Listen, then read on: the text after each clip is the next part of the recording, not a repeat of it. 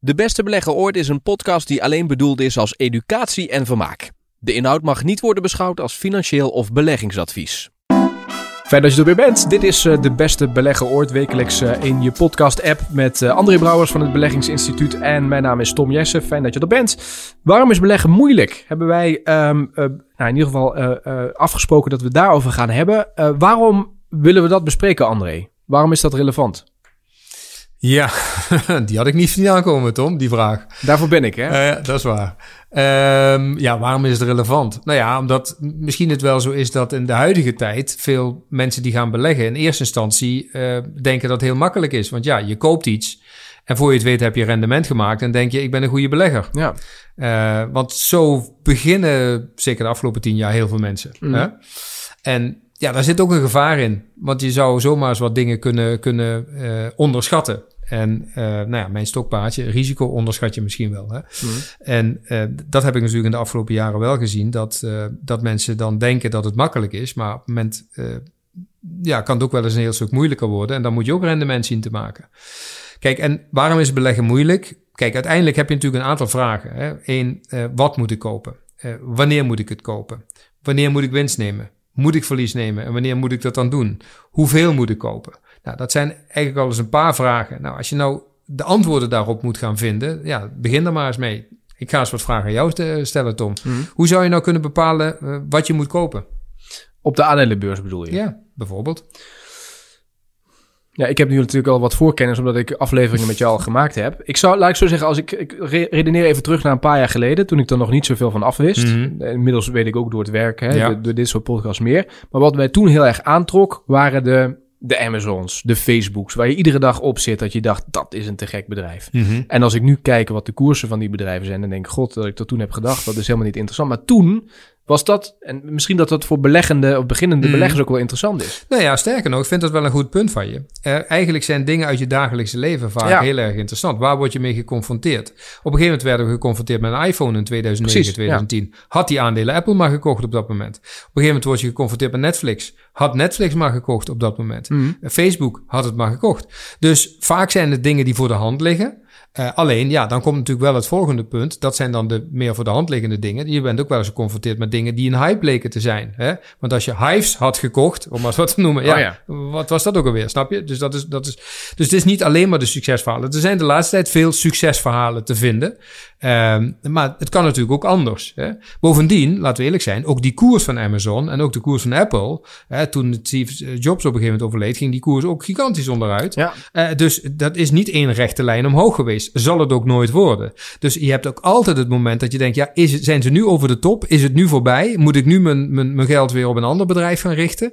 Dat maakt het natuurlijk ook lastig. Hè? Dus het is niet alleen maar wat moet ik dan kopen, maar ook nog eens een keer, ja, wanneer moet ik er dan uit? Ja, wil ik dan mijn winst nemen? Of zeg je, ja, nee, ik hou ze tot, tot mijn dood, hou ik ze vast. Ja, dat kan ook verkeerd aflopen.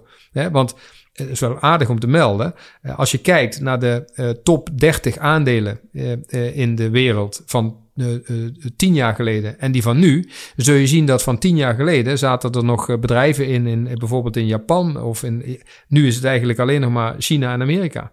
Uh, de, de, de soorten bedrijven van toen, de samenstelling is nu totaal anders. Dus de top 10 van toen, die komen nu niet eens meer in de top 10 terug. Dus zo uh, muteert de wereld ook in tien ja. jaar tijd. Dus, dus ja, we zijn van, van, van, van hele succesvolle bedrijven, zijn er ook in één keer weer afvallers. Hoe bepaal je dat? Um, dus ja, wat moet ik kopen? Nou, heeft soms te maken met de actualiteit van het moment. Maar soms ook um, met, um, ja, moet ik zeggen, met, met, met, een, met misschien wel een hype. Of uh, ja, en hoe definieer je dan wat, wat, wat een hype is en wat niet? Dat is natuurlijk verduvels lastig.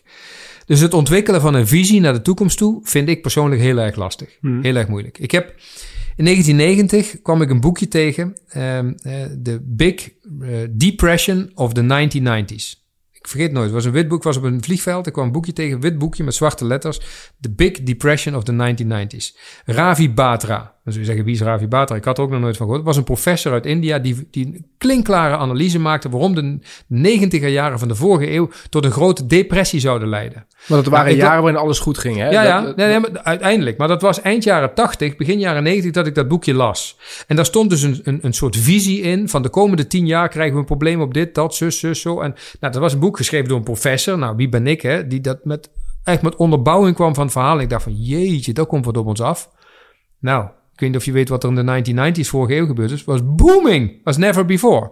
Dus hoe kun je nou als professor met een hele team van mensen zo gigantische plank misslaan door de komende decennium, vijf of tien jaar vooruit te kijken, totaal de plank misslaan. Een paar jaar later ging het wel mis, hè? Ja, dat, dat was wat veel later. Maar, maar ik bedoel meer te zeggen dat zelfs hij, met al zijn kennis, met een ruim team, een professor, die een visie uitlegt. Je weet het niet, dus eigenlijk. Die weet het niet. Nee. Ja.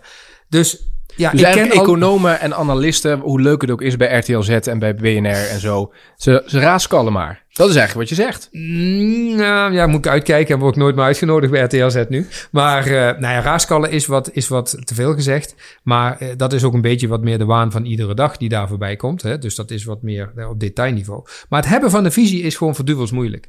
Ja. En ik denk uiteindelijk dat niemand die heeft.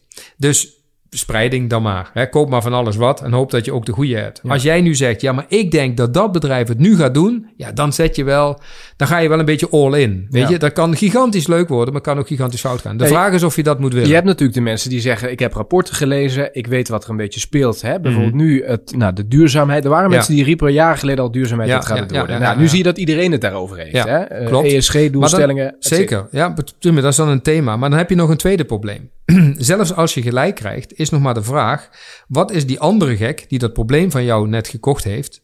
Wat is die bereid om te betalen voor dat probleem? Ik zeg wel eens: beleggen is eigenlijk het kopen van een probleem en zoeken naar de gek die meer betaalt voor dat probleem dan jij betaald hebt. En het probleem is? Nou, het probleem is dat het probleem is je hebt iets gekocht, maar wat moet ik er nou mee? Je, je hebt pas wat eraan als je een ander vindt die meer betaalt voor dat aandeel dan wat jij net gekocht hebt. Dus je, in feite heb je een probleem gekocht.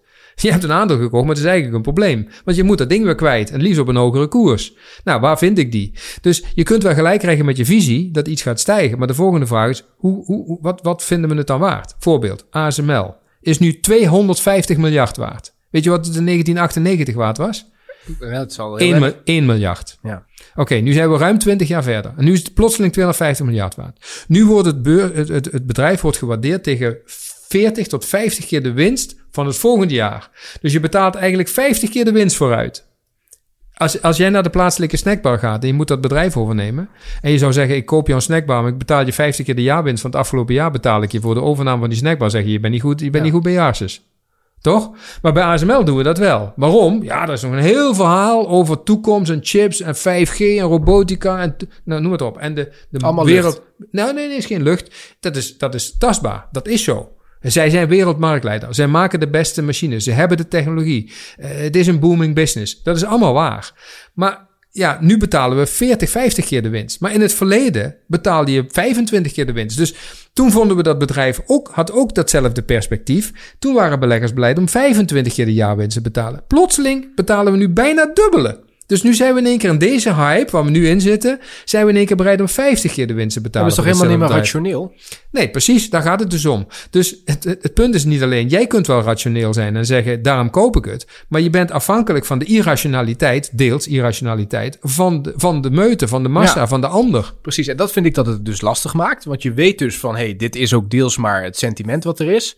Maar ja, je kunt ook zeggen van, ik doe niet mee. Maar dan sta je dus een tijdje aan de zijlijn. Ja, en dat maakt het dus ook boeiend, spannend, maar ook dus ook soms ongrijpbaar voor mensen. Dat je zegt van ja, hoe kan het nou dat die koers maar blijft stijgen? Dat is niet meer rationeel. Op een gegeven moment betalen we 800 keer de winst voor Tesla, terwijl ze nog nooit een, een, winst hadden gemaakt op een auto die ze hadden. Hmm. Dat, is, dat is heel veel toekomstmuziek. Maar is nou 700 keer gerechtvaardigd? Is 800 keer de winst gerechtvaardigd? Is 1000? Wat is, wat is, er is niet een waarheid in de zin van er is een plafond. Ja. En iedere keer worden grenzen verlegd. Hmm. En alleen je kunt wel zeggen, in vergelijking met het verleden zijn we wel heel erg hoog. Dus je zoekt wel naar een soort houvast. Mensen zoeken naar ratio, naar houvast bij beleggen. Maar die is er vaak niet.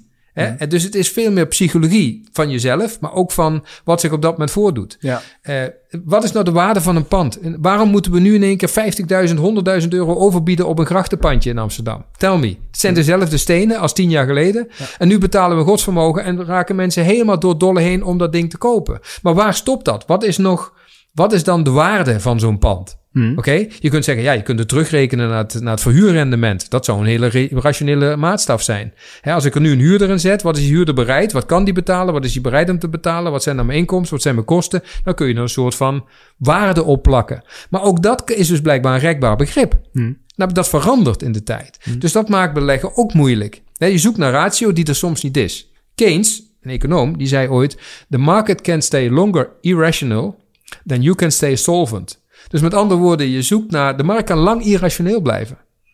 En dat is, wel- dat is wel iets wat, wat soms is dat ook frustrerend voor mensen. Dan zeggen, ja, maar hoe kan dat nou? Het is een hype. Of dit, ja, nee, ja, dat is, dat is wat het deels boeiend maakt. Oké, maar dan is de les, want dat doen we toch met deze podcast, hè? eh, eh, eh, edu- educatie bieden. Wat is dan de les ehm, eh, eh, voor ons allemaal in een wereld waar er zoveel irrationali- irrationaliteit is? Hoe gaan we daarmee om? Nou ja, je in ieder geval niet op, op, op, op, een, op een bepaalde manier mee laten slepen door die irrationaliteit. Want Je hebt al eens gezegd, niet het FD iedere dag lezen en zo. En, en, en, en dingetjes gewoon bijhouden op papier. Wat doet de koers? Daar ben jij ooit, ook ooit zelf zo mee begonnen. Ja, dat klopt. Ik geloof heel sterk in het, eh, in het kijken naar trends. En kijken wanneer je kunt meten dat trends stoppen. Hè? Dus het momentum van een beweging is een, voor mij een belangrijke beslismoment. Eh, eh, dat geeft mij aan van hey, nu neemt de kans dat die stijging doorzet, neemt af. Waarom die afneemt, weet ik niet. Maar ik zie dat de kracht van de kopers afneemt. Want de koersstijging is minder explosief, bijvoorbeeld. Dus je hebt gezegd, ga ook voor, niet meteen kopen. Ga eerst eens gewoon eens een week opschrijven. Wat doet die koers of een maand? Ja, nou, langer. Maar ga eerst, eens, ga eerst eens koersen bestuderen. Ga eens naar grafieken kijken. Wat heeft nou zo'n aandeel gedaan? Kijk, Olie op dit moment hè, noteert 17, 18 euro. Eh, Het is niet meer duurzaam. In één keer zit het in het verdomhoekje. Het is besmet. We zien de toekomst zonder olie. Maar op dit moment is het feit dat we nog steeds vliegen, autorijden. We hebben die olie nog steeds nodig. Dus kopen nu, zou je Nou zeggen. ja, maar, maar, maar vanuit het duurzaamheidsperspectief is het aandeel nu in de verdomhoekje geplaatst. Iedereen moet eh salonveeg zijn. Iedereen moet zeggen, ja nee, wij zitten in duurzaam. Dus nu is Olie in één keer uit, uit de gratie. Dat bedrijf is nog hetzelfde als vorig jaar en het jaar daarvoor. Maakt nog steeds mega winst. Is nog steeds eh, eh, robuust voor de komende tig jaar. Gaat misschien wel een hele grote rol spelen in de transitie van Zou jij bedrijf. kopen dan nu? Ik ben nog steeds kopen, want ik vind het aandeel relatief veel te laag. Op die 16, 17 Dus euro ook nu. Dat is nu een goede ja, tijd. Nee, dat, goed, maar ik volg exact. Dat vind ik dus nu. Omdat ik denk dat. Maar, de, maar ik zie dat die koers is gedrukt. We waren 26. eh, koers, eh, koers stond 26 voor corona. We staan nu 16. Wat is er veranderd? Ja, oké, ik kan zeggen, ja, we hebben minder auto gereden, minder. Zeker. Maar dat herstelt zich weer. Die olieprijs is ook weer hersteld. Dus de verdiencapaciteit is weer terug af. Wat zich veranderd heeft nu is dat plotseling is die duurzaamheidsgedachte is doorgedrongen. Dus grote jongens die hebben afscheid genomen, want die moeten hun portfolio's anders gaan inrichten. Maar dat draaft dan, eh, op een bepaalde manier draaft dat nu negatief door. Dus het is zodanig besmet geraakt dat je eigenlijk een soort waarde hebt gecreëerd in dat bedrijf wat eigenlijk te goedkoop is. Ik vind het dus nu te goedkoop. Oké? Want ik denk dat er nog steeds verdiencapaciteit is naar de toekomst toe. Ehm, zo kun je er naar kijken. Maar je kunt ook kijken naar, aan de hand van een trend. Je kunt ook zeggen, hey, zitten we nu in een stijgende trend? Of zitten we in een dalende trend? Of zijn we recent uit een dalende trend gebroken? En zit er dus wat meer opwaarts momentum in? En dat geeft mij dus beslismomenten. Dus ik vind niet alleen het fundamentele verhaal van wat gebeurt er in een bedrijf en waarom is dat interessant en waarom niet. Want dat, ik zeg wel eens fundamentals kunnen vaak fundamentals worden. Ja. Hè, want ja, eh, je kunt het zo gek maken als je wil rondom een hype. De markt maakt het ook zo gek. Bij de ene gaan we 40, 50, 60 keer betalen. En de sky is letterlijk niet eens meer de limit. En bij een ander, dat gaat helemaal in een verdomd putje. En dan denk ik, ja, maar vorig jaar vonden we het nog zo geweldig. En nou is het in één keer niks meer. Mhm. Dus de markt overdrijft. Ja, hoe moet je daar als belegger mee omgaan? Ja, daar moet je wel gevoel op gaan ontwikkelen. Dat, dat lukt je niet in jaar 1 of in jaar 2. Daar zul je toch ervaring mee moeten opdoen. Je zult die irrationaliteit van markten zul je moeten gaan begrijpen. Mhm. De makkelijkste manier om daar doorheen te breken is volgens mij door te kijken naar koersen. Ja. Door te kijken naar grafieken. Dat is wat ik doe. En aan de hand daarvan, als je die goede beslismomenten weet te vinden, kan je dat helpen om de juiste beslissingen te nemen. Oké. Meer in de volgende aflevering. Je kunt André altijd mailen. eh, podcast apenstaartbeleggingsinstituut.nl en laat een review achter als je wil in eh, Apple Podcasts. Want eh, dan kunnen wij meer mensen bereiken met dit verhaal. Dankjewel André. Graag gedaan. De Beste Belegger Ooit is een podcast die alleen bedoeld is als educatie en vermaak. De inhoud mag niet worden beschouwd als financieel of beleggingsadvies.